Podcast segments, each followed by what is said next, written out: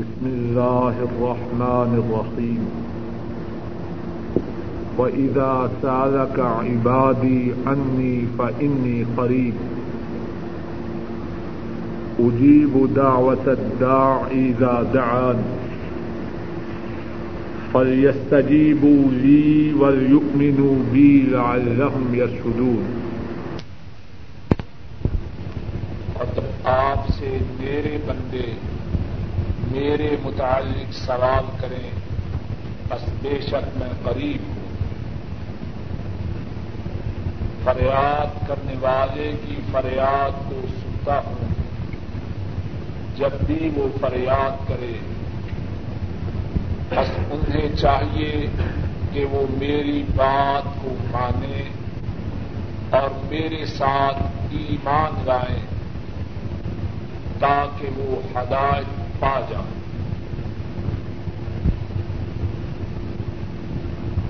گزشتہ چار دروس سے اس آیت کریمہ کے حوالے سے دعا کے متعلق اللہ کی توفیق سے گفتگو جاری ہے۔ گزشتہ درس میں گیارہ ایسے اشخاص کا ذکر کیا گیا جن کی دعاؤں کو اللہ قبول فرماتے ہیں اور پھر اس کے بعد ان اوقات کا ذکر شروع ہوا جن اوقات میں اللہ کے فضل و کرم سے دوسرے اوقات کی نسبت دعا کے قبولیت ہونے کے بہت زیادہ امکانات ہیں۔ گزشتہ دس میں جن گیارہ قسم کے لوگوں کا ذکر ہوا کہ اللہ ان کی دعاؤں کو قبول فرماتے ہیں، ایک مرتبہ ان کو پھر گن دیتا ہوں۔ پہلا شخص جس کی دعاؤں کی قبولیت کے متعلق خاص طور پر رسول کریم صلی اللہ علیہ وسلم نے بیان فرمایا ہے، وہ اللہ کی راہ میں جہاد کے لیے جانے والا۔ دوسرا شخص حج اور حج کے لیے جانے والا۔ تیسرا شخص عمرہ کے لیے جانے والا۔ چوتھا شخص جس کو اللہ امامت ادا فرمائے اور وہ عدل و انصاف کرے۔ پانچواں شخص کہ وہ روزے دار ہو، جب وہ روزہ کو افطار کرنے کے وقت کو پہنچ جائے، اس وقت اللہ سے جو دعا کرے، اللہ اس کو قبول کرتے چھٹا شخص جس پہ کوئی ظلم کرے اور وہ ظلم کے خلاف اللہ سے فریاد کرے۔ ساتواں شخص مسافر، آٹھواں شخص والد جو اپنی اولاد کے لیے دعا کرے۔ نواں شخص بیمار، جب بیماری کی حالت میں اللہ سے دعا کرے، اللہ اس کی دعا کو قبول فرماتے۔ دسواں شخص، وہ غائب مسلمان، جس کے لیے اس کا مسلمان بھائی دعا کرے۔ اور گیارہواں شخص، وہ مسلمان جو اپنے غیر حاضر بھائی کے لیے دعا کر رہا ہے ان گیارہ قسم کے لوگوں کے متعلق گزشتہ دس میں اللہ کی توفیق سے قدر تفصیل سے گفتگو ہوئی اور پھر اس کے بعد ان اوقات کا ذکر شروع ہوا جن اوقات میں دعا بہت زیادہ قبول ہوتی ہے۔ اور جہاں تک مجھے یاد ہے، ہم تیسرا وقت بیان کر رہے تھے۔ اور اوقات کا آج بیان شروع کرنے سے پہلے ان گیارہ اشخاص کے ساتھ ایک اور شخص کا بھی ذکر سن بھی۔ شخص جو امام کے ساتھ نماز ادا کرتا ہے۔ اور امام جب غیر المغضوب علیہم ولین پڑھتا ہے، تو وہ آمین کہتا ہے۔ رسول کریم صلی اللہ علیہ وسلم نے اس کے متعلق بھی ارشاد فرمایا ہے کہ اللہ اس کی دعا کو قبول فرماتے ہیں۔ امام مسلم رحمہ اللہ بیان فرماتے ہیں، حضرت ابو موسا الاشعری رضی اللہ تعالی عنہ وہ اس حدیث کے راوی ہیں۔ فرماتے ہیں، خطبنا رسول اللہ صلی اللہ علیہ وسلم۔ فبین لنا سنتنا وعلمنا صلاتنا۔ فرماتے ہیں، رسول کریم صلی اللہ علیہ وسلم نے ہمیں خطبہ ارشاد فرمایا۔ آپ نے ہمارے لیے سنتوں کو بیان فرمایا اور جو نماز تھی، اس کا طریقہ ہمیں سمجھایا۔ اور پھر آپ نے فرمایا ایزا سلئی تم فاقیم سفو جب تم نماز پڑھو تو اپنی صفوں کو سیدھا کرو۔ سم لیو امکم احدکم۔ پھر تم میں سے ایک نماز میں تمہاری امامت کروائے۔ فعیدہ کبرا فکبرو اور جب وہ اللہ اکبر کہے تم بھی اللہ اکبر کہو وَإِذَا قَالَ غَيْرِ الْمَغْضُوبِ عَلَيْهِمْ وَلَا الضَّالِّينَ۔ اور جب وہ کہے غیر المغضوب علیہم ولا الضالین تو تم کہو، آمین۔ اور پھر پھر کیا فرمایا یوجبکم اللہ۔ جب تم آمین کہو گے، اللہ تمہاری دعا کو قبول فرمائے۔ تو بارواں شخص جس کی دعا کی قبولیت کی۔ خصوصی طور پر گارنٹی ہے وہ وہ ہے کہ جب امام سورہ الفاتحہ پڑھے اور وہ امام کے سورہ الفاتحہ کے پڑھنے پر آمین کہے تو رسول کریم صلی اللہ علیہ وسلم نے اس کی دعا کی قبولیت کی بشارت ارشاد فرمائی ہے۔ اور نماز میں امام کے ساتھ آمین کہنا اس کی فضیلت کے متعلق اور بھی احادیث شریفہ آئی ہیں۔ ایک حدیث میں ہے، امام ابن حبان رحمہ اللہ بیان فرماتے ہیں، رسول کریم صلی اللہ علیہ وسلم نے ارشاد فرمایا کہ جب امام غیر المغضوب علیہم ولا الضالین کہے، فقولوا آمین۔ تو تم آمین کہا کرو۔ فن الملا تقول آمین۔ اس وقت فرشتے بھی آمین کہتے ہیں۔ فمن وافق مین تامین الملا وہ له ما تقدم من ذنبه۔ جب تم زمین پر آمین کہو گے آسمانوں پر اس وقت فرشتے آمین کہتے ہیں۔ اور جس کی آمین فرشتوں کی آمین کے ساتھ مل جائے، اس کے پہلے گناہوں کو معاف کر دیا جاتا ہے۔ آمین کہنے کی ویسے بھی فضیلت آئی ہے، لیکن جس بات کا تعلق ہمارے موضوع سے ہے، وہ بات یہ ہے کہ بارہویں قسم کے اشخاص جن کی دعاؤں کی قبولیت کا خصوصی طور پر ذکر آیا ہے، وہ لوگ ہیں جو امام کے سورہ الفاتحہ پڑھنے پر آمین کہتے ہیں۔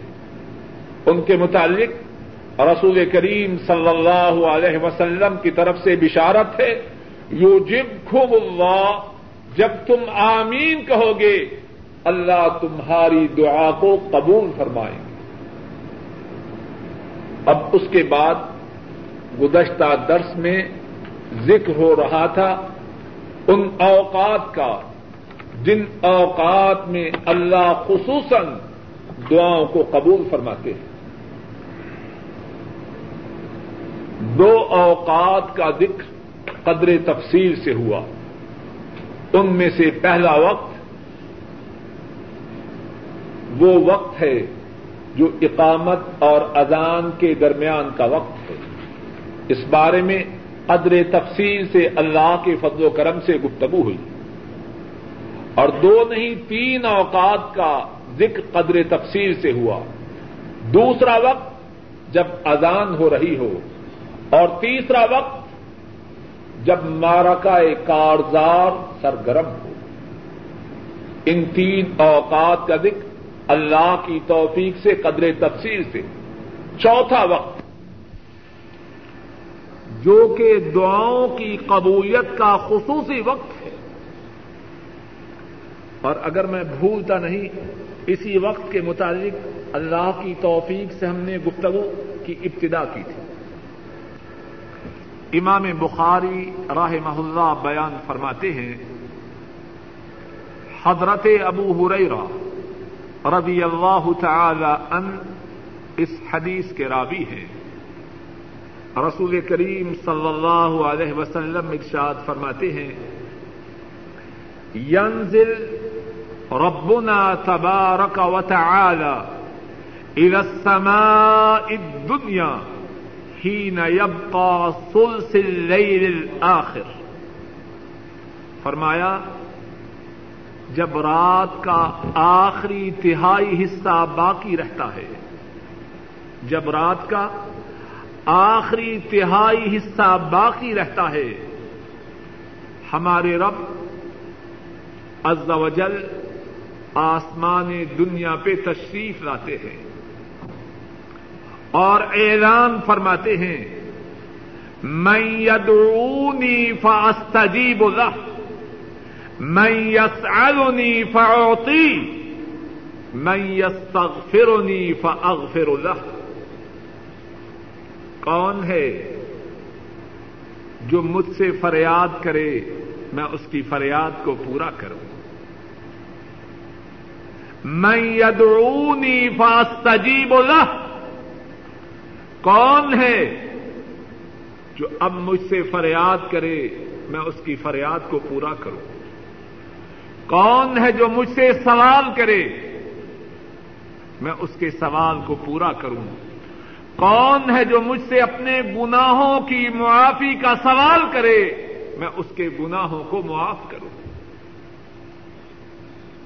اور یہ اعلان، یہ ندا کن کی طرف سے ہے؟ یہ ندا، یہ اعلان ان کی طرف سے ہے۔ جن سے زیادہ اپنے وعدہ کو پورا کرنے والا کوئی نہیں۔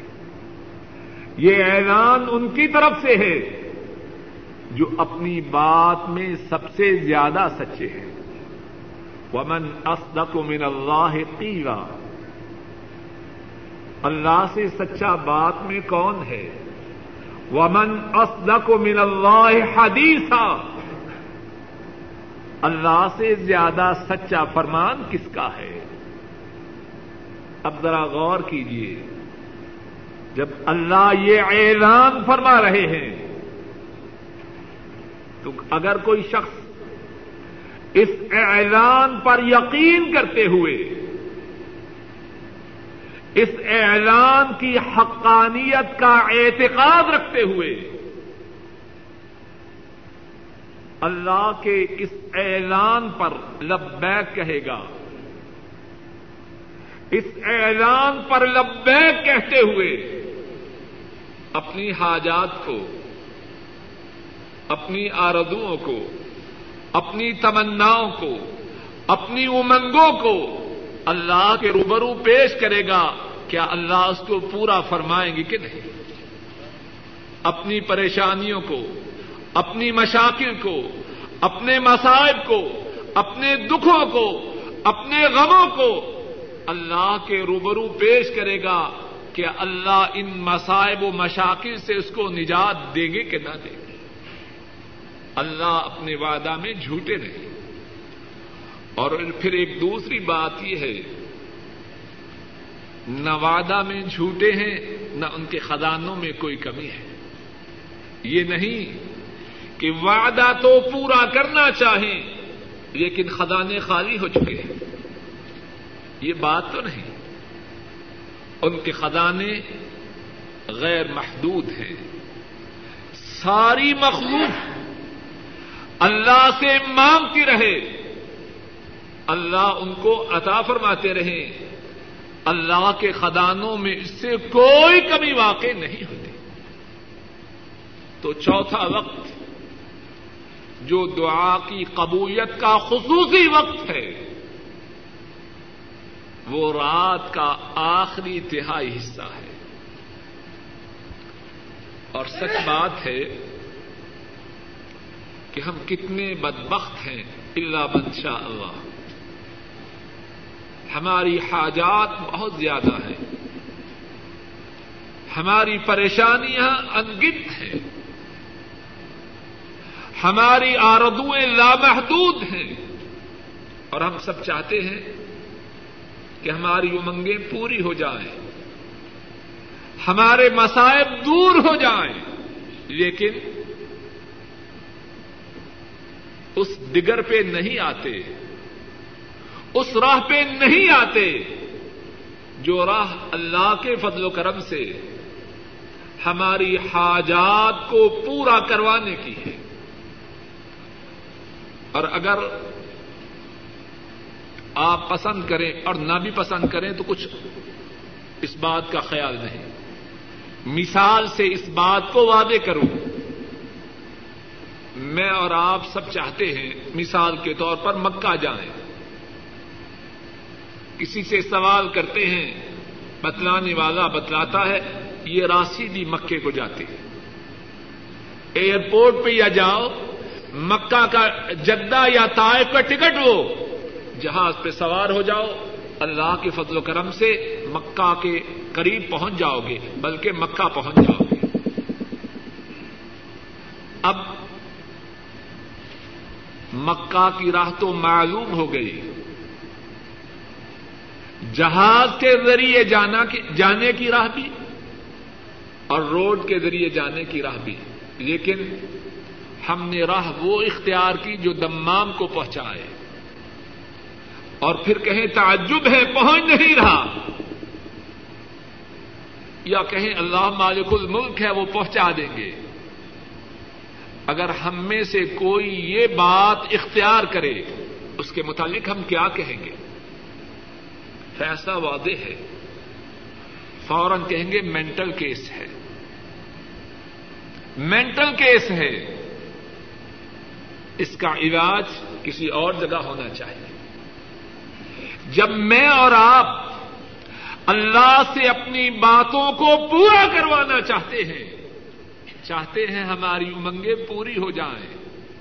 اپنے متعلق، اپنی اولاد کے متعلق، اپنے ماں باپ کے متعلق، اپنے بہن بھائیوں کے متعلق، مسلمانوں کے متعلق، اس راہ پہ کیوں نہیں آتے؟ جو راہ رسول کریم صلی اللہ علیہ وسلم نے بتلائی ہے کہ اس راہ پر چلنے سے اللہ سے اپنی حاجات کو پورا کروایا جا سکتا ہے۔ تو بات یہ ارد کر رہا ہوں، ایک چوتھا وقت دعاؤں کی قبولیت کا خصوصی وقت، رات کا آخری تہائی حصہ ہے۔ ایک پانچواں وقت جو دعاؤں کی قبولیت کا خصوصی وقت ہے اور اس کا ایک دوسرے انداز سے ذکر بھی ہو چکا ہے۔ جب ہم نے اشخاص کا ذکر کیا تو یہ بات بیان کی جا چکی ہے کہ روزہ دار افطاری کے وقت اللہ سے جو دعا کرے اللہ اس کو قبول کرتے ہیں۔ اگر اشخاص کا اعتبار کیا جائے تو اس کا ذکر ہو چکا۔ اور اگر اوقات کا اعتبار کیا جائے، اس اعتبار سے یہ پانچواں وقت ہے۔ افطاری کا وقت، انتہائی مبارک وقت ہے۔ ایک حدیث میں ہے، امام ابو داود اتیالسی اس حدیث کو بیان کرتے ہیں۔ حضرت عبد اللہ ابن عمر رضی اللہ تعالی عنہما اس حدیث کے راوی ہیں۔ رسول کریم صلی اللہ علیہ وسلم فرماتے ہیں، للصائم للصائم ان دا افطاری ہی دعوت مستجابہ۔ کتنا پیارا انداز ہے بتلانے کا۔ للصائم ان دا افطاری ہی دعوت مستجابہ۔ روزے دار کے لیے، اس کے روزہ افطار کرنے کے وقت وہ دعا ہے جس کو قبول کیا جائے گا۔ کتنے پیارے انداز سے بات کو سمجھایا۔ افطاری کے وقت روزہ دار کے لیے وہ دعا ہے جس کو اللہ کی طرف سے قبول کیا جانا ہے۔ اس سے بڑی اور کیا گارنٹی ہمیں چاہیے؟ یہ کوئی انتخابی وعدے تو نہیں۔ انتخاب سے پہلے ہر چیز کا وعدہ۔ اور انتخاب کے بعد کچھ بھی نہیں۔ یہ مدینے والے صلی اللہ علیہ وسلم کی طرف سے یہ مدینے والے کی طرف سے بیان کردہ۔ اللہ کی طرف سے وعدہ ہے۔ اور حضرت عبداللہ ابن عمر جو اس حدیث کے راوی ہیں، ان کے متعلق آتا ہے کہ جب افطاری کا وقت ہوتا، اپنے گھر والوں کو، اپنے بچوں کو جمع کرتے۔ اور مل کے دعا کرتے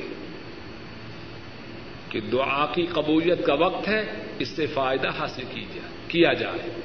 حضرت عبداللہ ابن عمر افطاری کے وقت اپنے گھر والوں کو اور اپنے بچوں کو جمع کرتے تاکہ مل کر اس وقت سے فائدہ اٹھایا جائے اور اللہ کے حضور اپنی فریادیں پیش کی جائیں۔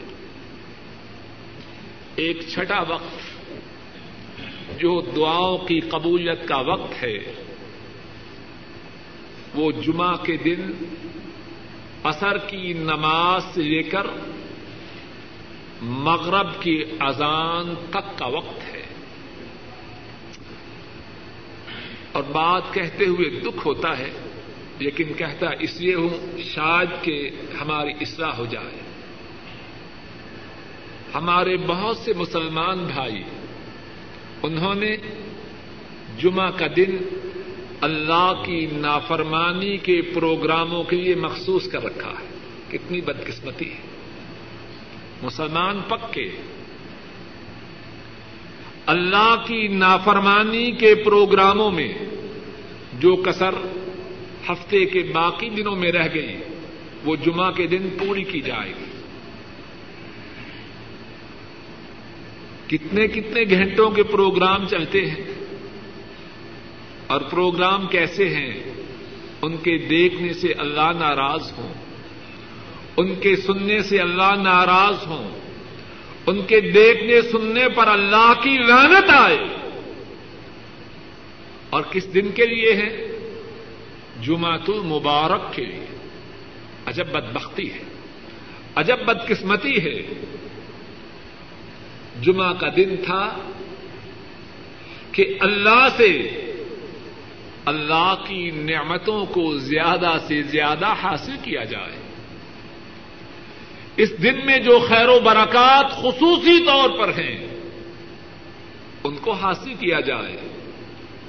ہم میں سے بہت سے مسلمانوں نے جمعہ کے دن کو کسی اور مقصد کے لیے مخصوص کر دیا۔ تو بات یہ ارض کر رہا ہوں، دعا کی قبولیت کے اوقات میں سے ایک وقت،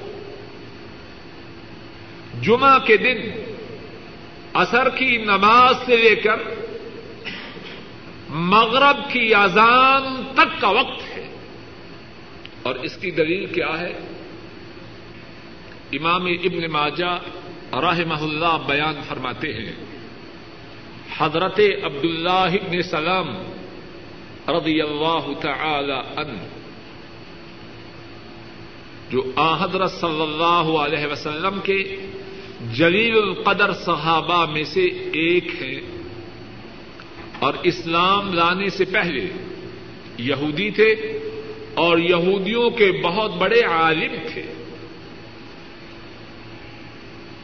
یہی حضرت عبداللہ ابن سلام فرماتے ہیں، اور اسی مجلس میں اور رسول کریم صلی اللہ علیہ وسلم بھی تشریف فرما ہے۔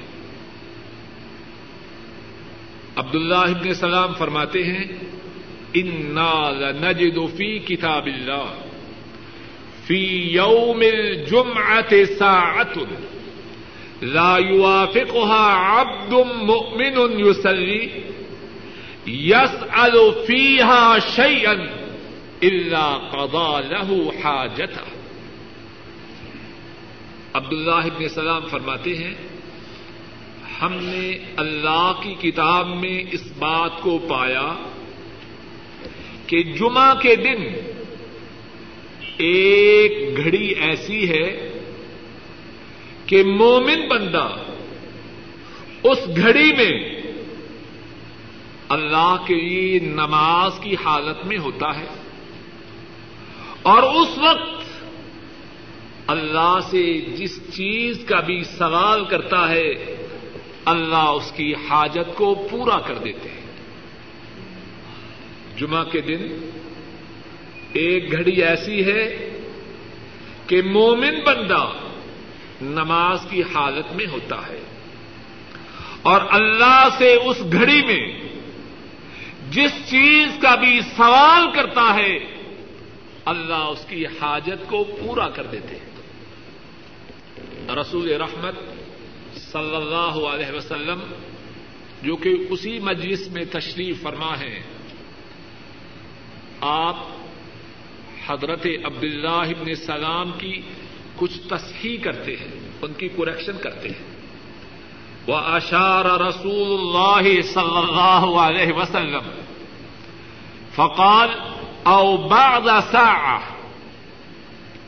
آ حضرت صلی اللہ علیہ وسلم اشارے سے فرماتے ہیں کہ کچھ گڑی ہے، چھوٹی سی گڑی ہے، کوئی زیادہ لمبا وقت نہیں۔ عبداللہ ابن سلام پہلی آسمانی کتابوں سے یہ بات نقل کر رہے ہیں۔ حضرت صلی اللہ علیہ وسلم ان کی تصحیح کرتے ہوئے فرماتے ہیں، وہ گھڑی نہیں، چھوٹا سا، تھوڑا سا وقت ہے۔ عبداللہ ابن سلام فوراً ارض کرتے ہیں، صدقت آپ نے سچ فرمایا۔ وہ تھوڑا سا وقت ہے۔ اور پھر عبداللہ ابن سلام رضی اللہ تعالی عنہ پہلے تو بات کی ابتدا انہوں نے کی۔ اب جب دیکھا کہ رسول کریم صلی اللہ علیہ وسلم اس بات سے آگاہ ہیں، اس بات سے باخبر ہیں، اب سائل کی حیثیت سے دریافت کر رہے ہیں۔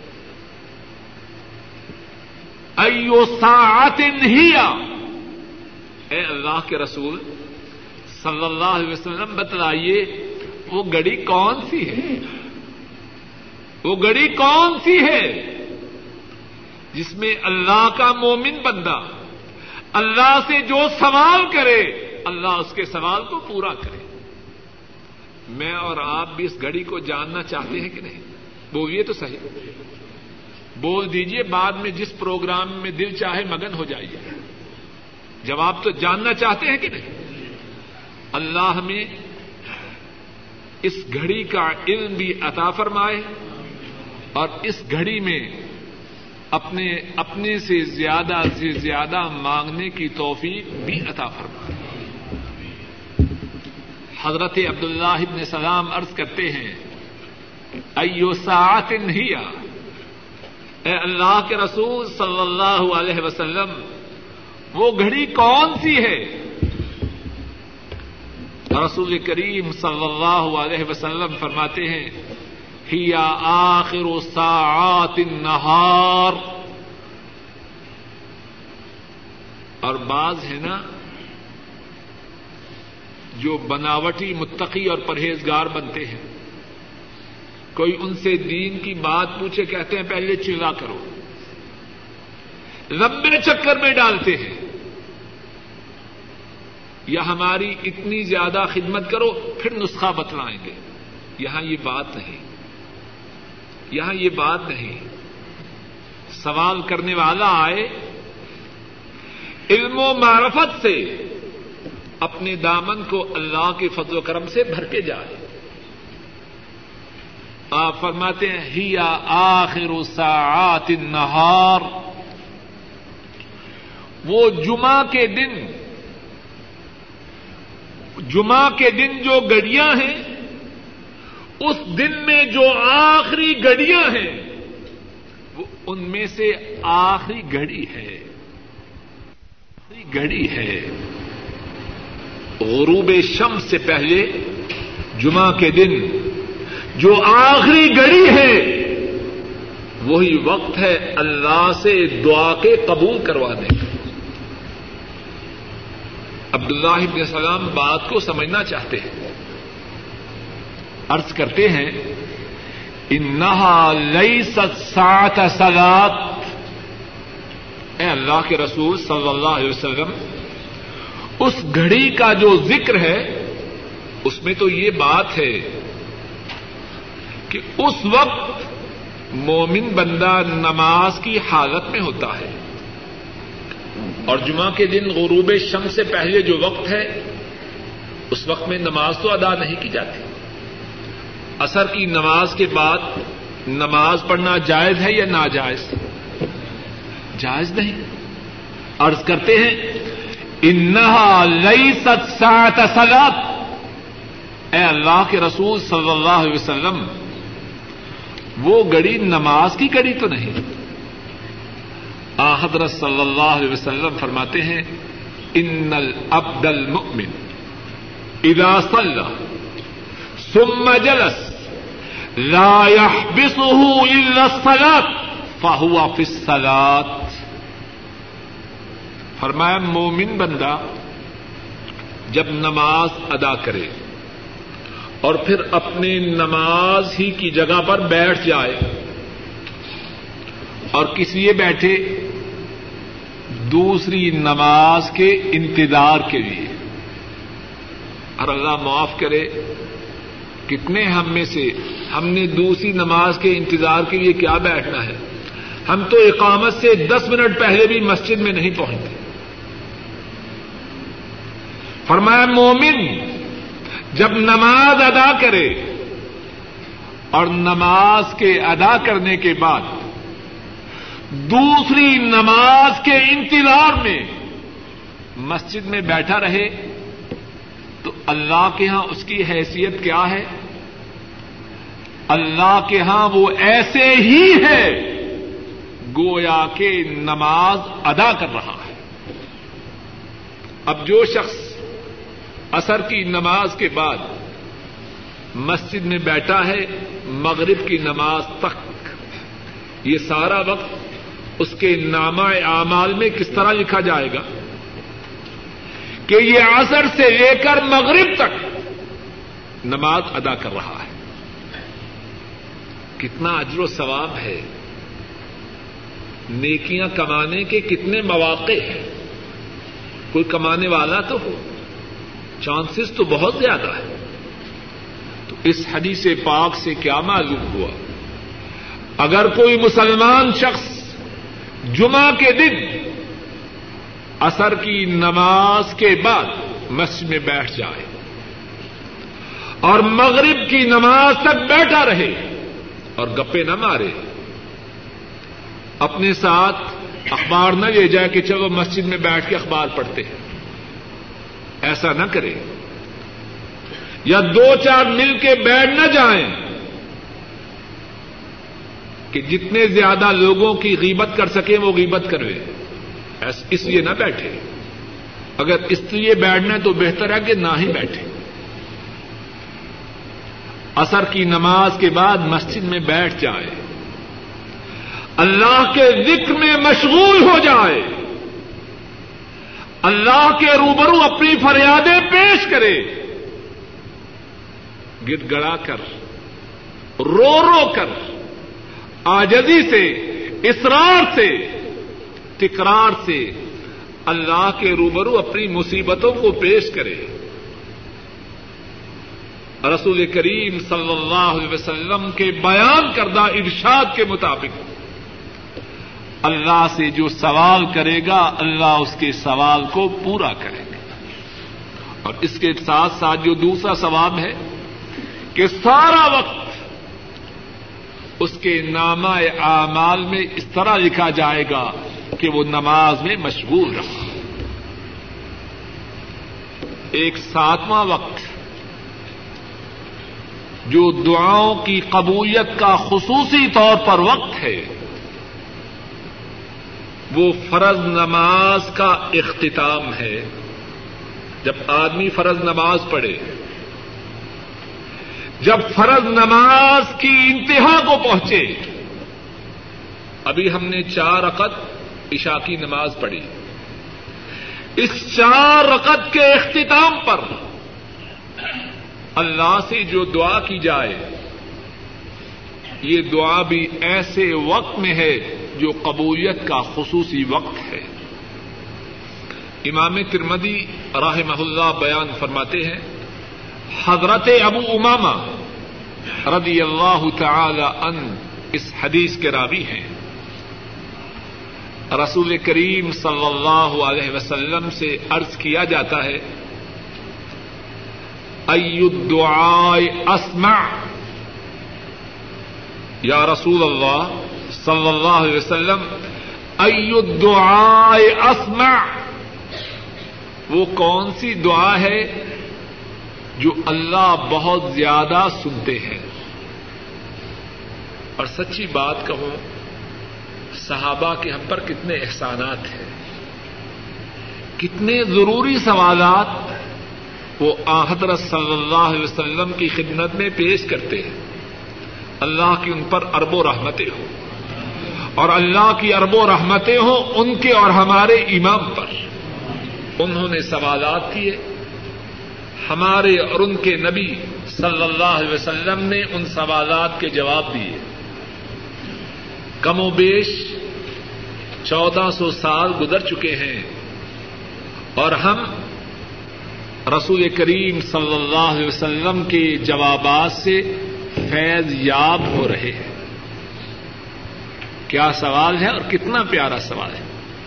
یا رسول اللہ صلی اللہ علیہ وسلم۔ اور میری انتہائی خواہش ہے کہ اس قسم کی جو باتیں ہیں، اللہ ہمارے سینوں پہ سبق کرتے جب بھی ہمیں کوئی مصیبت آئے، جس طرح کمپیوٹر میں معلومات فیڈ کرتے ہیں، جب ضرورت ہو فوراً نکال دیتے ہیں۔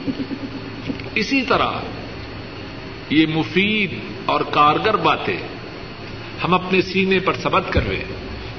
جب بھی ضرورت ہو بٹن دبائیں، نسخہ سامنے آئے اس کو استعمال کریں اور اللہ سے اپنی حاجات کو اللہ کے فضل و کرم سے پورا کروائیں۔ دعائے اسما اے اللہ کے رسول صلی اللہ علیہ وسلم، وہ کون سی دعا ہے جو اللہ بہت زیادہ سنتے ہیں؟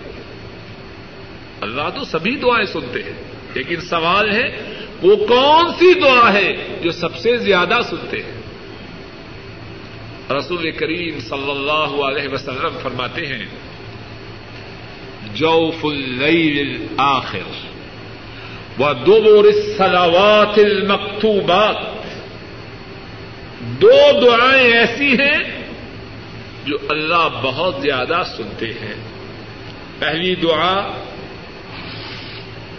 آخری رات کا جو پیٹ ہے، مقصد کیا؟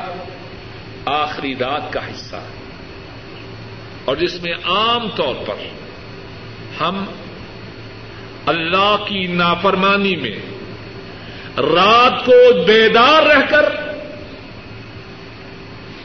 رات کے اس مبارک اور مقدس حصہ میں غفلت کی نیند سوئے ہوتے۔ ہیں فرمایا، پہلا وقت رات کا آخری حصہ، اور اس کے متعلق پہلی بات گزر چکی ہے۔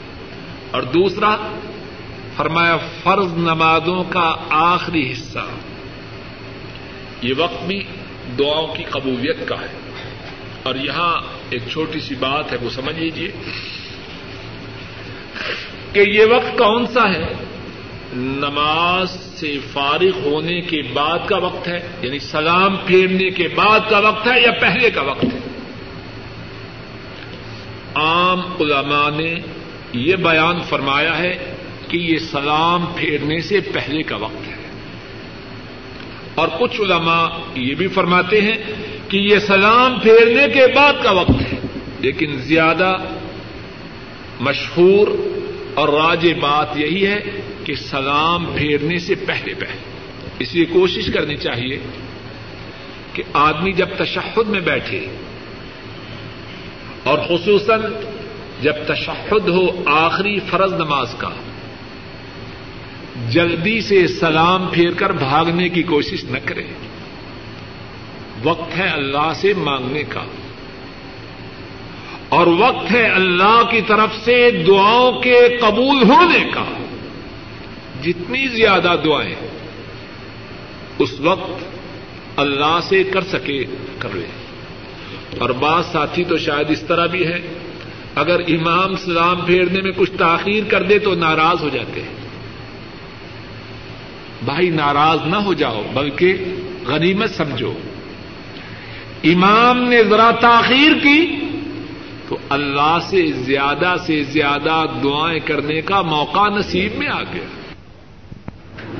تو ساتواں وقت فرض نماز کا آخری وقت ہے، آٹھواں وقت وہ وقت ہے جبکہ مسلمان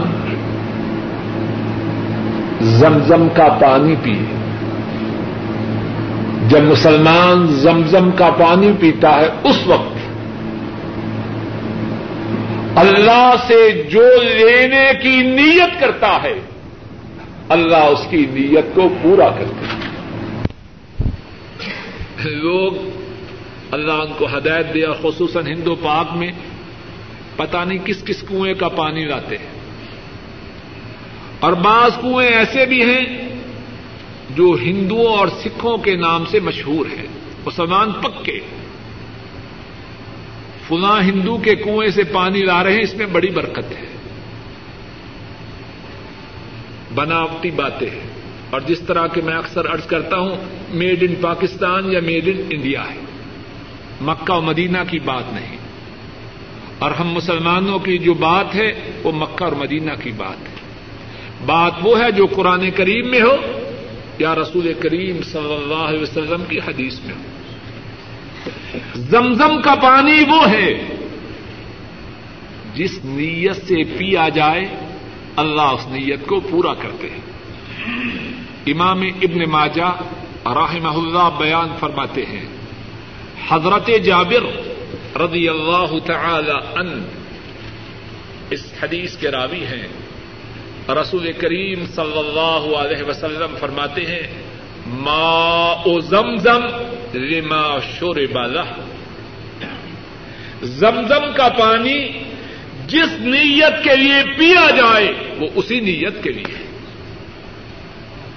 تو زمزم کا پانی پیتے وقت یاد رکھیے، یہ وقت بڑا مبارک و مقدس ہے۔ زیادہ سے زیادہ اللہ سے خیر و برکات کے حصول کی نیت کیجیے۔ اپنی پریشانیوں کی دور ہونے کی نیت کیجیے۔ رسول کریم صلی اللہ علیہ وسلم نے فرمایا ہے، یہ وقت ہے جو نیت کرو گے، اللہ سے پاؤ گے۔ حضرت عبداللہ ابن مبارک رحمہ اللہ۔ ان کے متعلق یہ بات کتابوں میں موجود ہے کہ وہ زمزم پہ تشریف لائے۔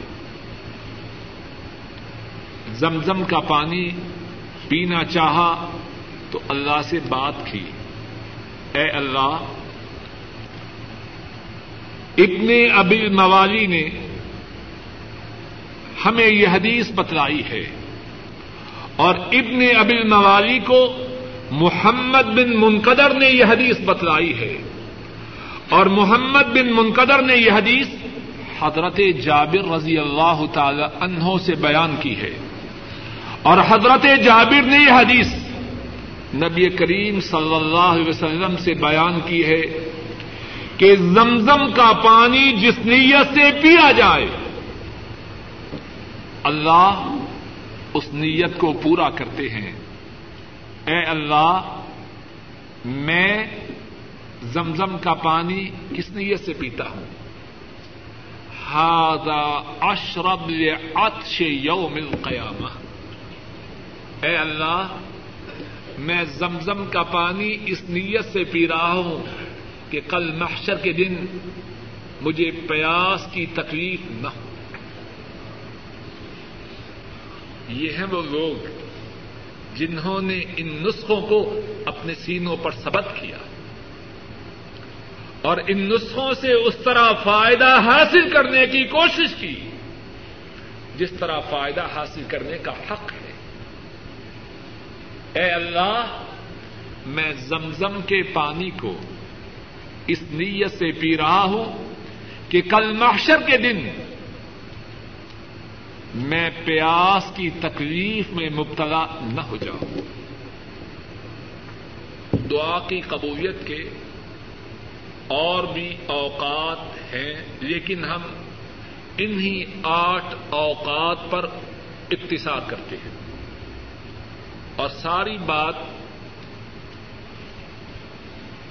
اس کا اختتام کرتے ہوئے پھر آخر میں بات وہی عرض کرتا ہوں جو ابتدا میں کی۔ اللہ نے قرآن کریم میں اور رسول کریم صلی اللہ علیہ وسلم نے احادیث مبارکہ میں اس بات کو تاکید سے بیان فرمایا ہے۔ کہ جو شخص اللہ سے دعا کرے اور اس میں وہ رکاوٹیں نہ ہوں جو دعا کی قبولیت میں رکاوٹ کا سبب بنتی ہے۔ اور غالباً چھ رکاوٹوں کا ذکر گزشتہ دروس میں گزر چکا ہے۔ اللہ نے اور رسول کریم صلی اللہ علیہ وسلم نے یہ بات بارہا بیان کی ہے۔ اگر رکاوٹیں نہ ہوں تو جو اللہ سے دعا کرے، اللہ اس کی دعا کو قبول کرتے ہیں۔ درس کے ختم کرنے سے پہلے اسی بات کے مطابق اور یہ بات وہی ہے جہاں سے بات کی ابتدا ہوئی۔ ایک حدیث اور سن لیجیے امام بزار راہ اللہ بیان کرتے ہیں۔ حضرت انس رضی اللہ تعالی ان اس حدیث کے راوی ہیں۔ رسول کریم صلی اللہ علیہ وسلم فرماتے ہیں، اللہ مالک الملک خود ارشاد فرماتے ہیں۔ یبن آدم یبن آدم واحد اللی و واحد الق و واحد فیما بینی و بینک۔ اے آدم کے بیٹے تین باتیں ہیں۔ ذرا توجہ سے سنیے۔ تین باتیں ہیں۔ ایک بات میرے لیے ہے، ایک بات تیرے لیے ہے، اور ایک بات تیرے اور میرے درمیان مشترک ہے۔ اے آدم کے بیٹے، تین باتیں ہیں۔ ان تین میں سے ایک بات صرف میرے لیے ہے۔ اور ایک بات صرف تیرے لیے ہے۔ اور ایک بات تیرے اور میرے درمیان مشترک ہے۔ فرمایا املتی لی املتی لی فتح بدنی لا تشرک بی شیئا جو بات میرے لیے ہے، تو میری عبادت کر۔ اور میری عبادت میں میرا کسی کو شریک نہ ٹھہرا۔ تیرا رقو تیرا سجود، تیری دعا، تیری نظر، تیری نیاز صرف اور صرف کس کے لیے ہو؟ ایک میرے لیے۔ تابدنی لا تشرک بی شیئا۔ عبادت کس کی ہے؟ صرف ایک اللہ کی۔ عبادت میں اللہ کی اللہ کا کوئی شریک نہیں۔ اور سورہ الفاتحہ میں ہم پڑھ چکے ہیں ایا کا نعبد و ایا کا نستعین ہم تیری ہی عبادت کرتے ہیں۔ یہ نہیں، تجھے بھی سجدہ کیا، فلاں قبر پہ بھی سجدہ کیا۔ تیرے روبرو بھی اپنے ہاتھوں کو پھیلایا۔ اور کسی ڈھیری پر بھی اپنے ہاتھوں کو پھیلایا، یہ نہیں۔ ایا کا نعبد، عبادت صرف تیری ہے۔ تو فرمایا، وہ بات جو صرف میری ہے، کیا ہے؟ تعبدنی لا تشرک بی شیئا۔ عبادت میری کر اور میری عبادت میں میرا کسی کو شریک نہ ٹھہرا۔ وہ املتی لک اور وہ بات جو تیری ہے وہ کیا ہے؟ فما امل تمن شعی ان اومن عمل ان وفئی تک جو بات تیرے لیے ہے، تو جو کچھ بھی کرے گا، جو عمل بھی کرے گا، میں اس عمل کا تجھے پورا پورا بدلہ عطا کروں گا۔ تیری چھوٹی سی چھوٹی نیکی کو، تیری چھوٹی سی چھوٹی بھلائی کو ضائع نہ کروں گا۔ فمن يعمل مثقال ذرة من خیر یرہ اگر کوئی رائی کے دان، رائی کے برابر نیکی کرے، اس کی نیکی برباد نہ ہوگی، کل قیامت کے دن اپنی نیکی کو اپنی آنکھوں کے سامنے دیکھے گا۔ دوسری بات، جو تیرے لیے ہے وہ کیا ہے؟ جو عمل کرے گا، اس کا پورا پورا تجھے بدلا عطا فرماؤں گا۔ وہ املتی بینی و بینک اور وہ بات جو میرے اور تیرے درمیان ہے، وہ کیا ہے؟ ذرا سوچیے وہ کیا ہوگی؟ فرمایا فمن کا دعا و من نل ایجابہ جو بات میرے اور تیرے درمیان مشترک ہے وہ یہ ہے، تو مجھ سے دعا کر اور میں تیری دعا کو پورا کروں گا۔ تو اپنے دامن کو پھیلا اور میں تیرے دامن کو بھروں گا۔ تو اپنے سامنے میرے ہاتھوں کو پھیلا۔ میں تیرے ہاتھوں کو اپنی نعمتوں سے خیر و برکات سے بھر دوں گا۔ فمن کا دعا و من نل جو بات میرے اور تیرے درمیان مشترک ہے وہ کیا ہے؟ تو مانگ اور میں ادا کروں۔ اور اسی لیے عمر فاروق رضی اللہ تعالی ان وہ عجب بات فرمایا کرتے فرماتے انی لا احمل ہم الجابہ ولاکن ہم دعا فرماتے جس بات کا غم، جس بات کا فکر مجھے لاحق ہے، وہ کیا ہے؟ وہ یہ ہے کہ مجھے اللہ سے دعا کرنے کی توفیق میسر آ جائے۔ جس بات کی مجھے فکر ہے، وہ کیا ہے؟ کہ مجھے یہ توفیق مل جائے۔ کہ میں اپنے اللہ سے سوال کروں اور مجھے اس بات کی فکر نہیں کہ جب مجھے اللہ سے مانگنے کی توفیق مل گئی کہ میری دعا قبول ہوئی کہ نہ ہوئی۔ کیوں؟ فیضا الحم تو دعا ان الجابت ماہ جب اللہ نے مجھے دعا کی توفیق عطا فرما دی تو یہ توفیق کس کی طرف سے ہے؟ اللہ کی طرف سے۔ تو جب اللہ کی طرف سے مانگنے کی توفیق مل گئی، تو قبولیت کا مسئلہ حل ہو گیا۔ اللہ سے جو سوال کی توفیق ہے، یہ تو اللہ ہی کی طرف سے ہے۔ تو جب اللہ نے سوال کرنے کی توفیق عطا فرمائی، تو مجھے اب نتیجہ کے متعلق اطمینان ہے۔ میرا رب جو مانگنے کی توفیق عطا فرماتا ہے، وہ میری فریادوں کو بھی قبول فرماتا ہے۔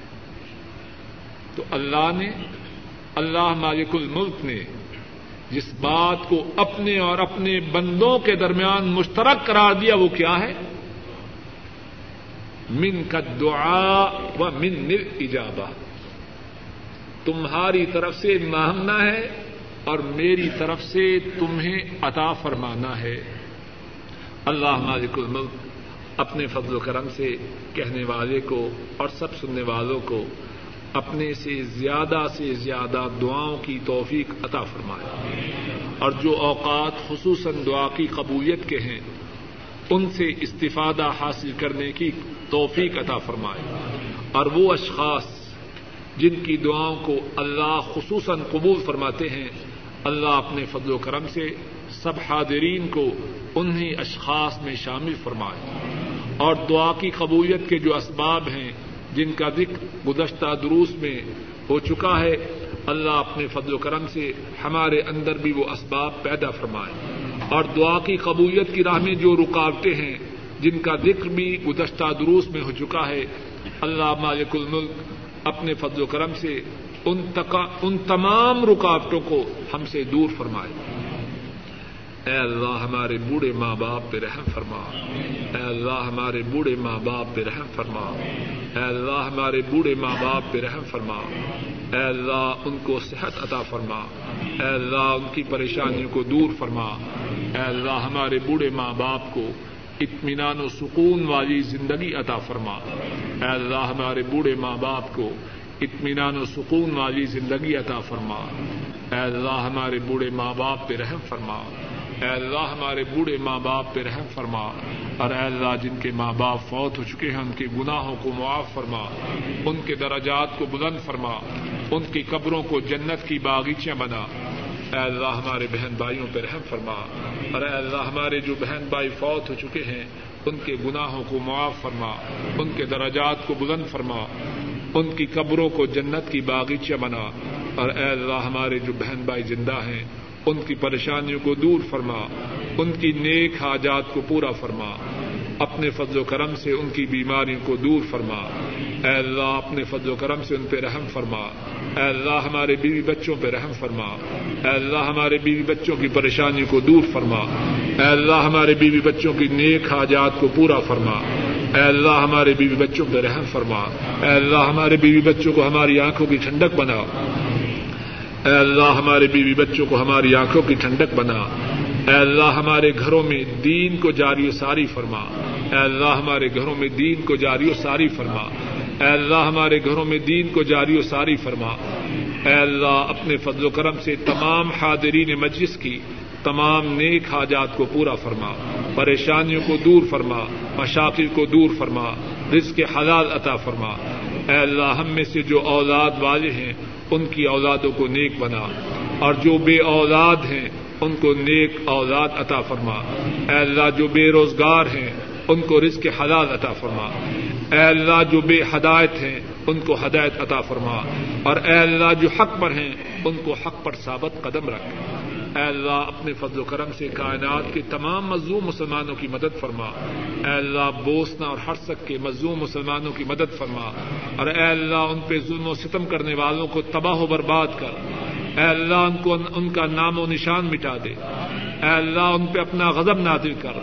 اے اللہ اپنے فضل و کرم سے ان کو تباہ و برباد اپنی رحمت سے مظلوم مسلمانوں کی مدد فرما اور ان ظالموں کو تباہ و برباد کر۔ اے اللہ کشمیر کے مظلوم مسلمانوں کی مدد فرما۔ اے اللہ اپنے فضل و کرم سے برما کے مظلوم مسلمانوں کی مدد فرما۔ اے اللہ افغانستان، فلسطین کے مظلوم مسلمانوں کی مدد فرما۔ اے اللہ ہند کے مظلوم مسلمانوں کی مدد فرما۔ اے اللہ ایریٹیریا، صومال، اے اللہ کائنات میں جہاں کہیں مظلوم مسلمان ہیں، ان کی مدد فرما۔ اے اللہ مظلوم مسلمانوں کی مدد فرما۔ اے اللہ اسلام قبول بالا فرما۔ اے اللہ اپنے فضل و کرم سے جب تک آپ ہمیں زندہ رکھیں، اسلام پہ زندہ رکھنا۔ اور جب خاتمہ ہو تو ایمان پر ہو۔ اے اللہ محشر کے دن اپنے عرش عدیم کا سایہ نصیب فرمانا۔ رسول کریم صلی اللہ علیہ وسلم کے حوض کوثر سے پانی نصیب فرمانا۔ آپ کی شفا نصیب فرمانا۔ اور جنت میں آپ کا پڑوس ادا فرمانا۔ ربنا تقبل منا انك انت السميع العليم وتب علينا انك انت التواب الرحيم وصلى الله تعالى على خير خلقه وعلى آله وأصحابه وأهل بيته وأتباعه إلى يوم الدين. آمين. يا رب العالمين. اس نے نیکی کی ہے کہ نہیں؟ معلوم نہیں کہ شاید اللہ اسی عمل کی برکت کی وجہ سے اس کی اپنی اصلاح کر رہے جب ہم ایک غلطی کریں تو دوسری غلطی اس کے ساتھ نہ کریں، بلکہ دوسری نیکی کریں کہ شاید اللہ اس نیکی کی وجہ سے ہمیں اس غلطی سے بچنے کی توفیق ادا فرما دی اور کتنی دفعہ ایسا ہوتا ہے کہ کسی سے نیکی کی بات کہی جاتی ہے، تو اللہ کے فضل و کرم سے زمین اندر سے بولتا ہے، کچھ شرم کر رہا دوسروں کو بتلا رہا ہے، اپنے متعلق بھی کچھ فکر کر اندر ہی سے کئی دفعہ آواز آتی ہے۔ تو بات کا خلاصہ یہ ہے، اگر ہم میں کوئی غلطی ہو، اس غلطی کی وجہ سے دین کی بات کے کہنے کو نہ چھوڑے، بلکہ اللہ سے امید رکھے کہ شاید دین کی اسی بات کے کہنے کی برکت کی وجہ سے اللہ ہماری غلطی کو دور کروا آخر کر فوت شدہ والدین کو بخشا جا سکتا ہے کہ نہیں؟ ہم نے پہلے سوال کے جواب میں کہا، آدمی اس طریقے پر چلنے کی کوشش کرے، جو طریقہ کس کا تھا؟ رسول کریم سسم کا اور آپ کے صحابہ کا۔ یہ سوال کرنے والا اور اسی طرح باقی سوالات کرنے والے یہ پوچھیں، اللہ کے نبی سسم کا کیا طریقہ ان کا کیا طریقہ تھا؟ اللہ کے نبی کریم صلی اللہ علیہ وسلم کے صحابہ کا کیا طریقہ تھا؟ تب لوگ فوت ہوتے تھے کہ نہیں ہوتے تھے؟ کیا انہوں نے قرآن کریم پڑھ کر کسی کو اس کا ثواب بخشا یا نہ بخشا؟ اگر بخشا تو سرا کرتے اگر نہیں بخشا تو اس کی دین میں کوئی حیثیت نہیں۔ حضرت خلیل